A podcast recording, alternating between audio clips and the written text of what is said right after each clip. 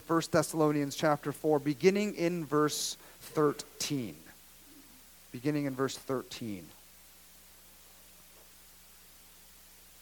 Let us give our attention now to the word of the Lord.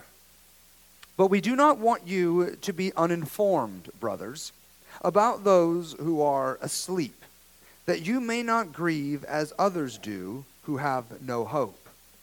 For since we believe that Jesus died and rose again, even so, through Jesus, God will bring with him those who have fallen asleep. For this we declare to you by a word from the Lord, that we who are alive, who are left until the coming of the Lord, will not precede those who have fallen asleep. For the Lord himself will descend from heaven with a cry of command, with the voice of an archangel, and with the sound of the trumpet of God and the dead in Christ will rise first. Then we who are alive, who are left, will be caught up together with them in the clouds to meet the Lord in the air. And so we will always be with the Lord. Therefore, encourage one another with these words. And thus ends this reading of God's holy, inspired, and inerrant word. Please take your seats. As you know, Christmas is over and the new year is upon us. All the gifts have been opened, diets have already been broken, and most of us have returned to work after a much needed holiday break. Advent, beloved, has come and gone. Sort of. What do I mean? Christmas is over and therefore Advent is over, right? Well, not exactly. Remember, when we reflect upon Advent, we are reflecting upon twin truths. First, recall, Advent comes from a Latin word meaning coming or arrival. So, Advent is the coming of Christ to earth. And then, second, Advent is about God keeping his promises, which, of course, is altogether wrapped up in Christ coming to earth. So hear this Advent is about coming and promise. Coming and promise. And of course, that is exactly what we have seen over the course of the month of December. Right? Advent is the celebration of God keeping his promises by the coming of Christ, he who is prophet, priest, king, and God himself to which you might give a, a hearty amen. But again, Advent is over. How can I say sort of? Because, beloved, Advent has two eyes. With one, it looks backward to the advent of Christ, but with the other, it looks forward to the advent of Christ. In other words, Advent looks back joyfully at Christ's first coming to earth, and Advent looks forward in anticipation to Christ's second coming to earth. We could say it this way Advent doesn't end with Christ in the manger. That's actually where Advent begins. It ends, rather, at the end of the age, when Christ will return. And so that is going to be our focus this morning. As we turn to God's Word, we are going to set our minds and hearts upon Christ's promised second advent. And as we do so, it's worth pointing out that the passage that is in front of us, the one that I just read in your hearing, it comes from the soil of misunderstanding and mourning. What do I mean? Well, I mean that the best that we can gather from the passage is that there is some grave error, some confusion that has taken hold of the church here in Thessalonica. To put it mildly, the congregation is, to use Paul's word there in verse 13, uninformed. What's worse, this is all connected to the death of some loved ones there in the church. And I trust this is something that we can all relate to, at least to some degree or another. I say that because the church to which Paul is writing has experienced death Christians have died, or as you see there in the text, fallen asleep, which is a, a pretty common euphemism in the scriptures for death. The fact of the matter is, dads have died, and so have daughters, and uncles, and grandmas. So it is here, so it was there. Christians have died, and the congregation is cut deeply by this. And so, in the midst of this sorrow, uh, the Christians here in Thessalonica, they have questions. They have questions about death, and they have questions about resurrection, and really, they have questions about God keeping his promises.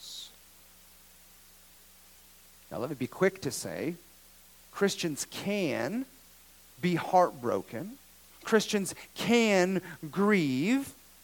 Paul's words here at the end of verse 13 are not a prohibition, forbidding grief or tears or sorrow. Scripture does not read there in verse 13, you are forbidden to grieve. But what does it say? It says, that you may not grieve as others do who have no hope. So when we bury loved ones, we are supposed to grieve. Beloved, it would be quite unnatural if we didn't. Dare I say, inhuman. God has made us emotional creatures.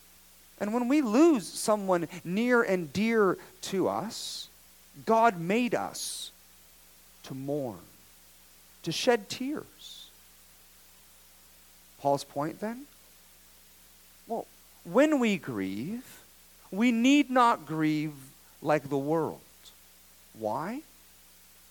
Well, the answer to this question is massively significant, and it really thrusts us into the whole tone and tenor of our passage. You ready? We don't mourn like the world because, unlike the world, we have hope when death strikes the world, the world is plunged into utter despair. I trust you've been to funerals where non Christians are in a box. It's hopeless. But when death strikes the Christian, the church grieves. But the church grieves with hope. Why do we have hope? Is it just wishful thinking? Are we to chalk it all up to pie in the sky by and by? Well, our hope as Christians is rooted in Christ. Just as a, a vessel at sea caught in a storm is held secure by the anchor, so Christ is our anchor in the midst of the storms of death. And that is nowhere more true than when we face our own mortality or when we stand over a loved one who is in a box. Which really gets us to the promise of Christ's second advent. Here's the question we're going to think about What is wrapped up in the, the promise of Christ's second advent? Allow me to give you three words. The first word is resurrection. The promise of Christ's second advent includes resurrection. We would do well to note in our passage how our future resurrection is wed to Christ's past resurrection. Notice how Paul frames it. He declares, the end of verse 16, and the dead in Christ will rise first. We'll circle back in a moment to the whole order of events, but for now, mark well the dead in Christ will rise. That is to say, those who have died in faith will not stay dead. But how? Or maybe a better question is why? Please hear this. The Christian will be resurrected because the Christian is so intimately joined to Christ, who himself has been resurrected. In other words, Christ's death and resurrection it forms something of a pattern. For example, look up at verse 14. We are told, For since we believe that Jesus died and rose again, right? Since we believe that, what will happen to us? Well, we too, who have died like Christ, will rise again. So let's get this deep in our souls. Christ's second advent will be marked by resurrection. Tombs will be emptied. Graves will spit out the bodies of the faithful. Just as Jesus Christ triumphed over death and was resurrected, so you and I are promised, we also will triumph over death and be resurrected. Which brings us to our second word reunion. The promise of Christ's second advent entails reunion. Remember, the church here in Thessalonica is mourning the death of their loved ones. That's what verse 13 lets us know. Well, what gospel truth then will dry their eyes and comfort their hearts? Well, the gospel truth is that at Christ's second advent, there will be a wonderful and glorious and triumphant reunion. And our passage tells us that this tells us this reunion has at least three parties. You have first those who have died in faith, or as Paul refers to them at the end of verse 14, those who have fallen asleep. Then, second, you have the Christians who are still alive at Christ's second coming. As verse 17 says, then we who are alive, who are left, and then finally, the third party, you have Christ himself. Verse 16 boldly declares, For the Lord himself will descend. Speaking of Christ, Christ himself will come. So, those are the parties that make up this resurrection reunion. You have those who have died trusting Christ, those who are alive trusting Christ, and then Christ himself. So, the Paul's point is that these will all be gathered together on this day in one glorious reunion. But there is an order, isn't there? Here's what Paul, uh, here's what Paul teaches us in 1 Thessalonians 4 about this reunion. The order goes like this For starters, you have Christ. And Christ, of course, has already been resurrected. We know this. Three days after having died as a sacrifice for our sins, Christ was raised from the dead, raised in glory and power and honor. He then ascended to his Father, where he was crowned King of the world.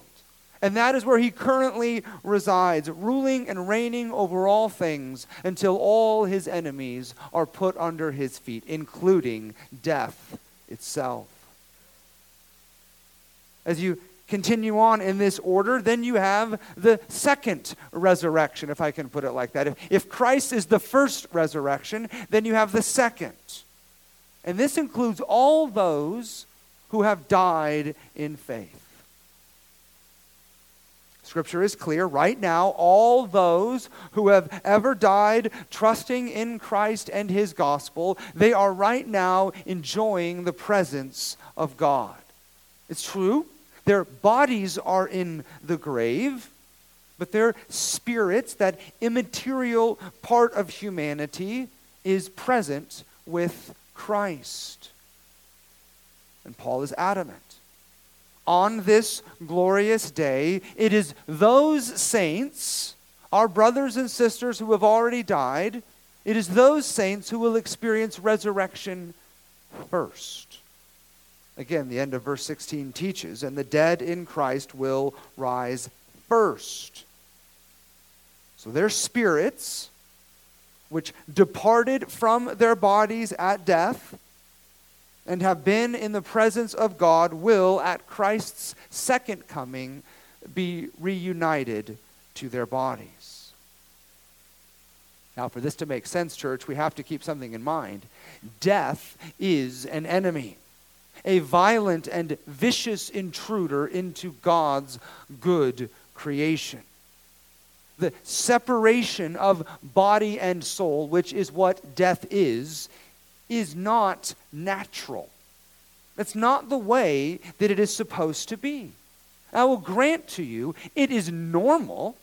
It's normal because it happens all of the time. But let's be clear about this. Just because something is normal, that doesn't mean it is natural. Humans, as made in God's image, are dichotomous beings. We have a body and a soul. But the body and soul are supposed to remain together. And so long as they are separated, which again is what death is, redemption is not yet complete. Back to the order then. Notice Christ has been resurrected. The dead in Christ will be resurrected. And then, third, well, so will those saints who are still alive on that day. Think about it. This is wild. They too will instantaneously experience resurrection glory, but catch this, they will do so without ever having physically died. This is more than implied there in verse 17. After saying, and the dead in Christ will rise first, Paul adds, then we who are alive, who are left, will be caught up together with them, that is, with the saints who have died in Christ. We will be caught up together with them in the clouds to meet the Lord in the air, and so we will always be with the Lord. Further light is shed upon this matter in Paul's first letter to the Corinthian church. He tells the congregation, Behold, I tell you a mystery. Okay, Paul, what is that mystery? Paul answers, We shall not all sleep, or remember, die, but we shall all be changed in a moment, in the twinkling of an eye, at the last trumpet. For the trumpet will sound, and the dead will be raised imperishable, and we shall be changed. Maybe I can put it like this to, to, to help this all make sense. Christ has died and has been resurrected, and every Christian will be resurrected, but not every Christian will die. There is one generation, the generation living during Christ's second coming, and that generation will have the unique experience of acquiring the miracle of resurrection without ever experiencing the curse of death. But the bigger point is this what Paul is saying, and with all of these moving parts, there is going to be a reunion.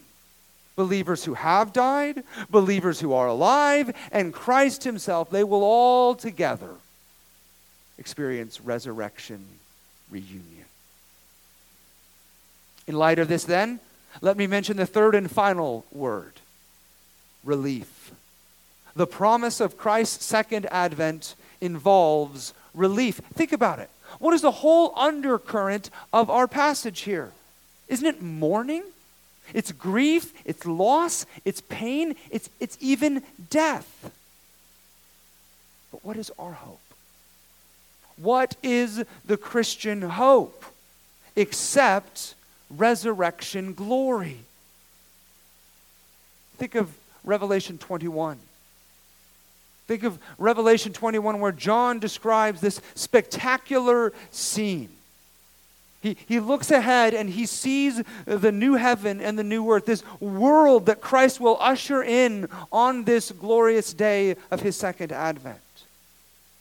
And John says, Behold, the dwelling place of God is with man he will dwell with them, and they will be his people, and God himself will be with them as their God.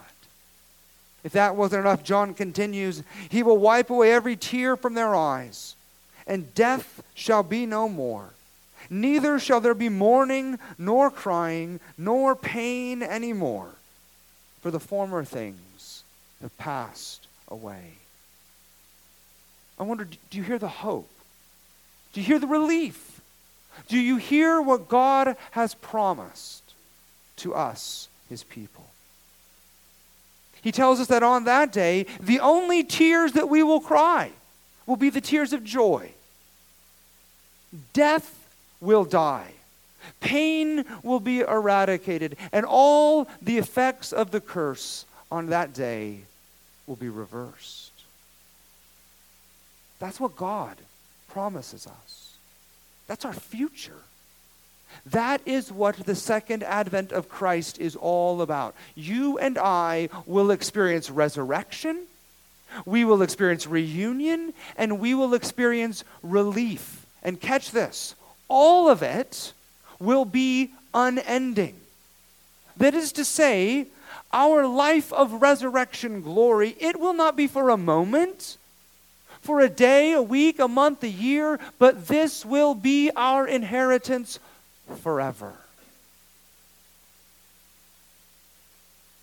And so, with the promises of Christ's second advent ringing in your ears, and I trust causing your heart to sing, allow me now to shift gears ever so slightly. We've leaned into something of these promises. Let's take a quick moment now to reflect upon some of the particulars.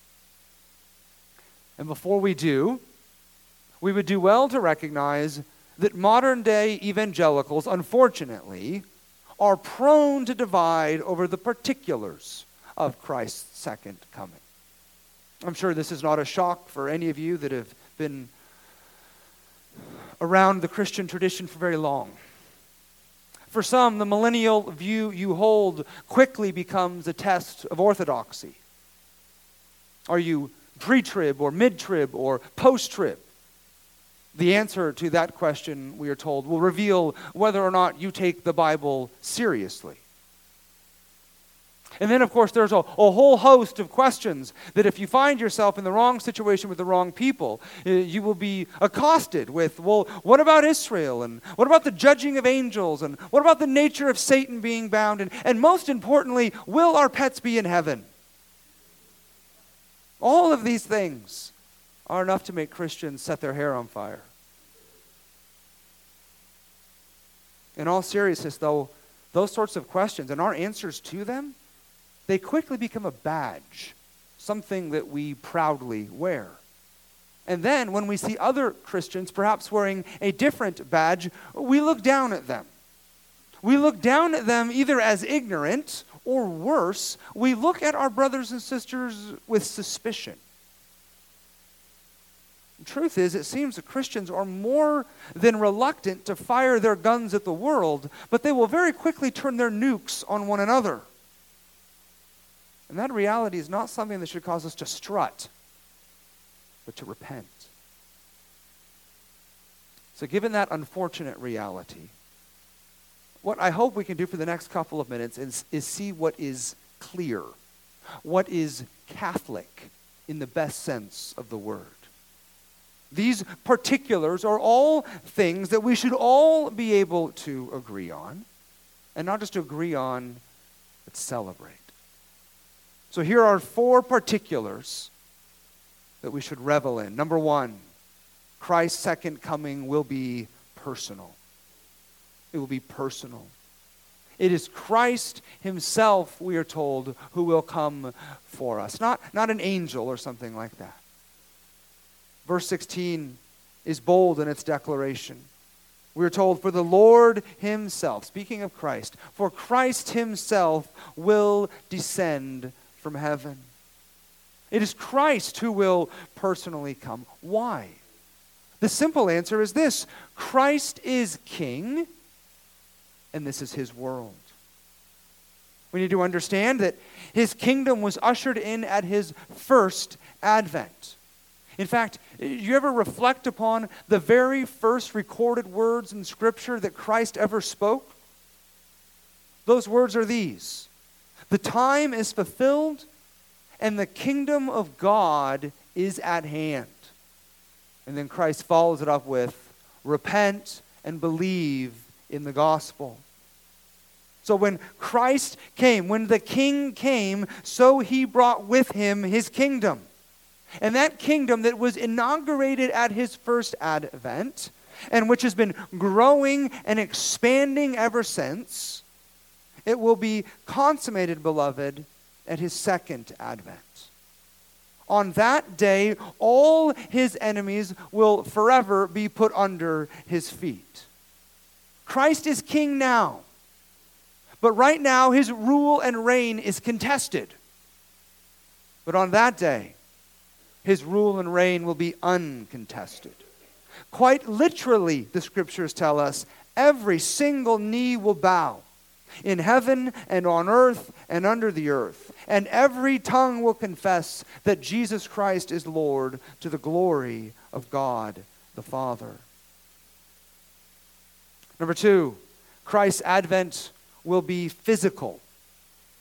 Perhaps this all goes without saying, but let's make sure we are on the same page here. Christ's return is not, I repeat, not something that takes place in your heart or in the church or in your home or in your private devotions.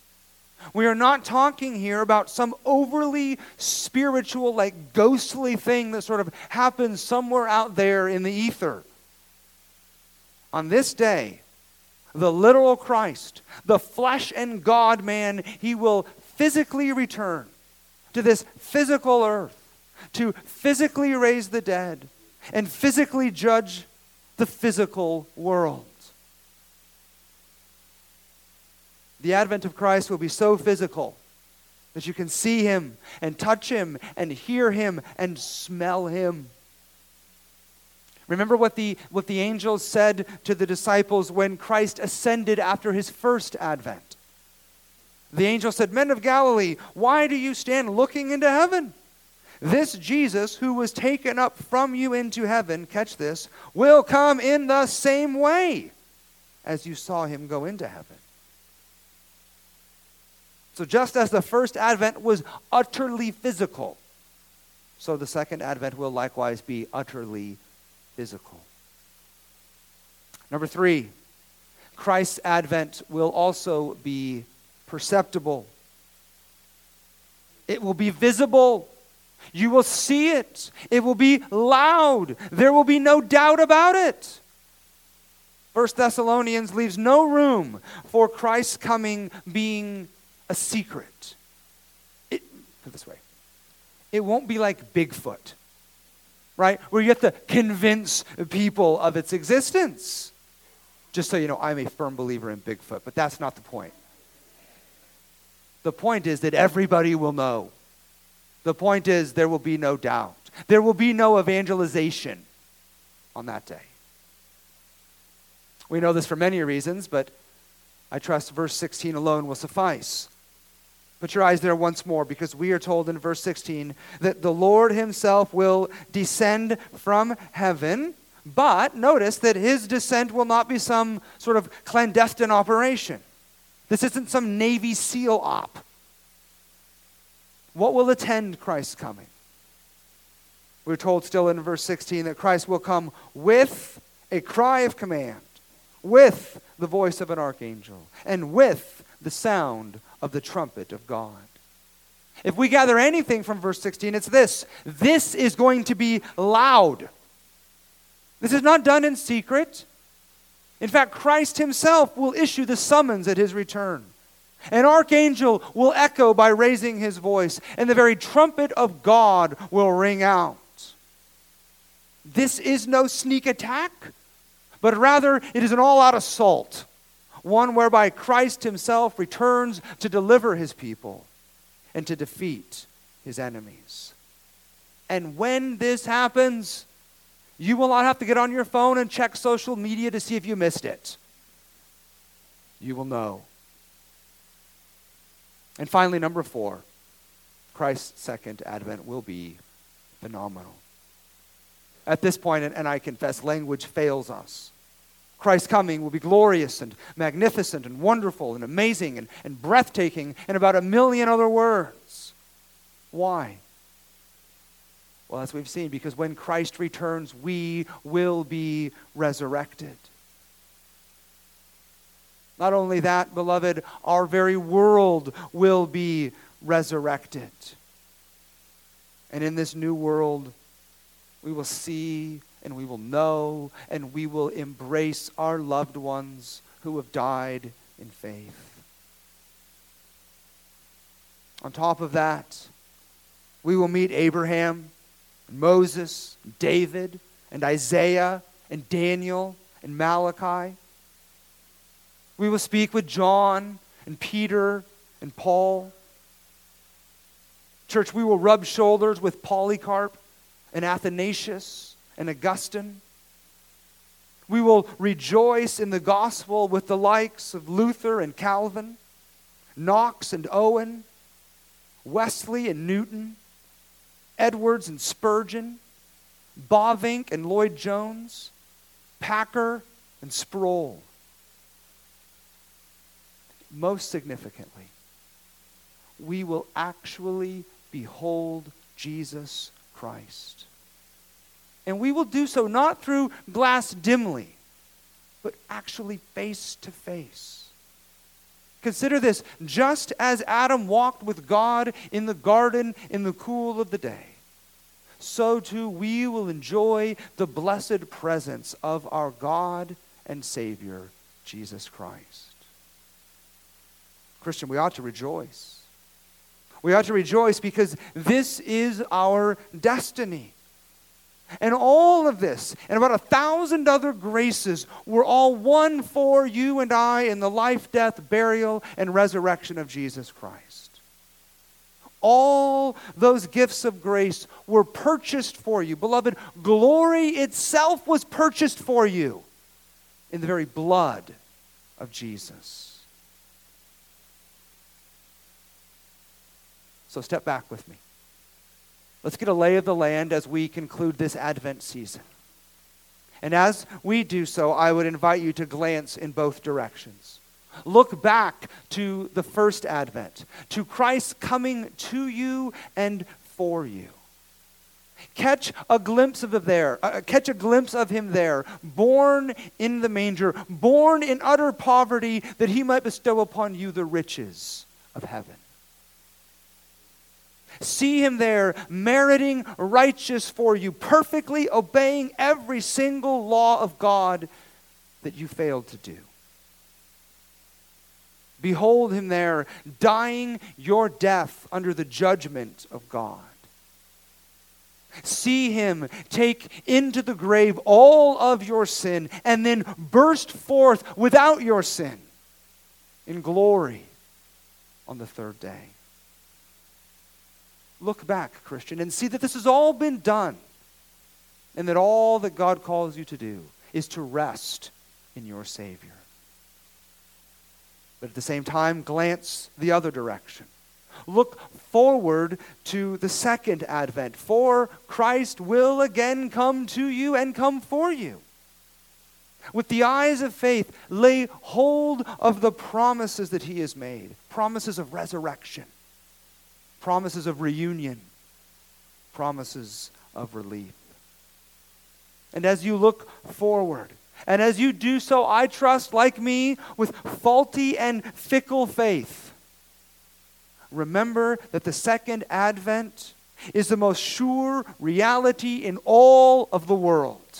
In fact, it is just as sure as the first advent. In fact, it's more sure because the first advent guarantees the second you and I have more reason to believe in Christ's second coming than we do the sun rising tomorrow. And none of us will lose sleep tonight thinking that the sun's not going to crest over the horizon in the morning. And so, as you look backward and as you look forward, the question might very well enter your mind what about now? What about right now, in the middle of Christ's first and second advents? What am I supposed to do? And the answer from Scripture this morning is this We ought to be a people of hope. hope is the blood that ought to flow through our veins. And I say that because I would have you put your eyes on verse 18 and see how Paul concludes this section.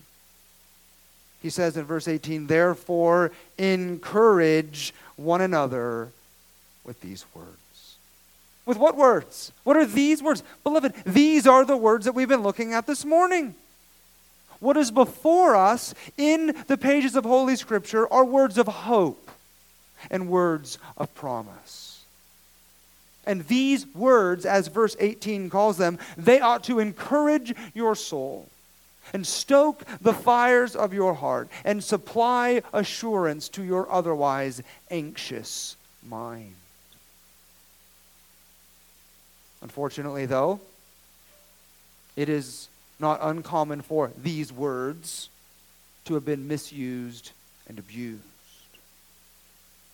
Not uncommon for the, the prospect of the second coming of Christ to be a source of anxiety of fear, of downright discouragement for Christians. This is because some Christians will fear that they will be left behind. Have they read their Bible enough? If they prayed hard enough? If they conquered that one sin satisfactorily enough? Others are worried that they are actually false professors and not Christians at all. After all, they still sin. And they still even struggle with doubting sometimes. Still more are concerned that, that maybe they're Christians, but they're probably not good Christians. And that's because they're plagued with questions like, well, did I bear enough fruit? Or have I experienced enough joy? Or, the most terrifying of all, have I mastered enough of those end time charts I see at the Bible bookstore?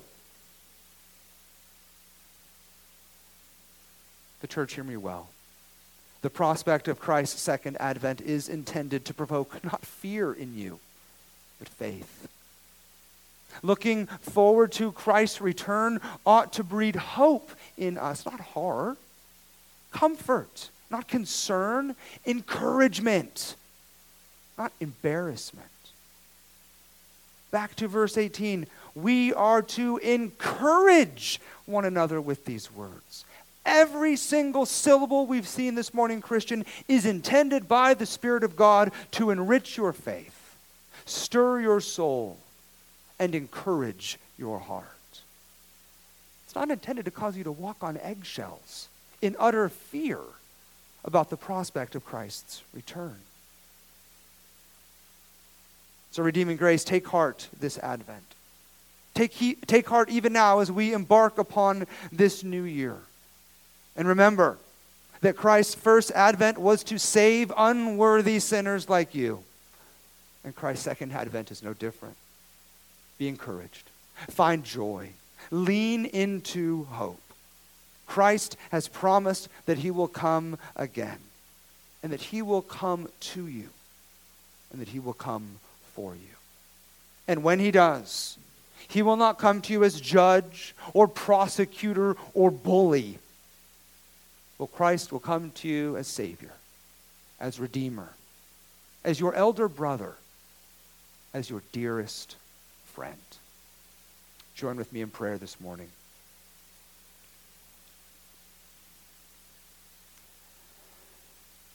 Our gracious God and Father, we pray that your Spirit would be in the business of fixing our hearts and our minds and our very eyes upon the Lord Jesus Christ. Pray that we would love him and that we would trust him. And where we don't, that you would encourage us and that you would sustain us. We pray that this Advent season will have been uh, one that has been good for the souls of this church. We pray that you would strengthen us. We pray that you would enable us to further believe in the promises that you have made to us. And we pray that we would put no confidence in the flesh, but that we would trust entirely upon the Lord Jesus. We pray now that you would be pleased, Father, to continue to make us more like him and to encourage us even as we prepare to come to the table and have communion with one another and with him. We ask that you would do all of these things in Jesus' name. Amen. Brothers and sisters, as we prepare to gather around the table this morning, we do so clinging to Christ and to his promises. And the promise that I want us to lean into right now is this Christ will come again for you. Christian, he has not forgotten about you. He's not washed his hands of you. He's not fed up with you or indifferent to you. Truth is, right now, even in these very moments, you are on the heart of your Savior. And he, like you, longs for the day of redemption when you will be with him. And so, as we eat and drink together this morning, as we chew the, the bread of his body and drink the cup of his blood, look back. Look back to the cross and what he did to save you. And look forward as well to his promised return when he will gather you to himself. That's what this meal is in a lot of ways. It's, it's something of a foretaste, it's something of an appetizer. Really, it's a rehearsal as we prepare for the day in which we will eat this same meal with Christ in glory, face to face. That's what he's promised us. That's what he's bought for us in his death. And that's what he pledges to us even now at his table. Let's pray once more. Our Father, we gather in your presence with gratitude for the gift of your Son, the Lord Jesus Christ. We thank you for his sacrifice on the cross, where he offered himself as a perfect and atoning sacrifice for our sins. And we look forward to the day in which we will see him face to face.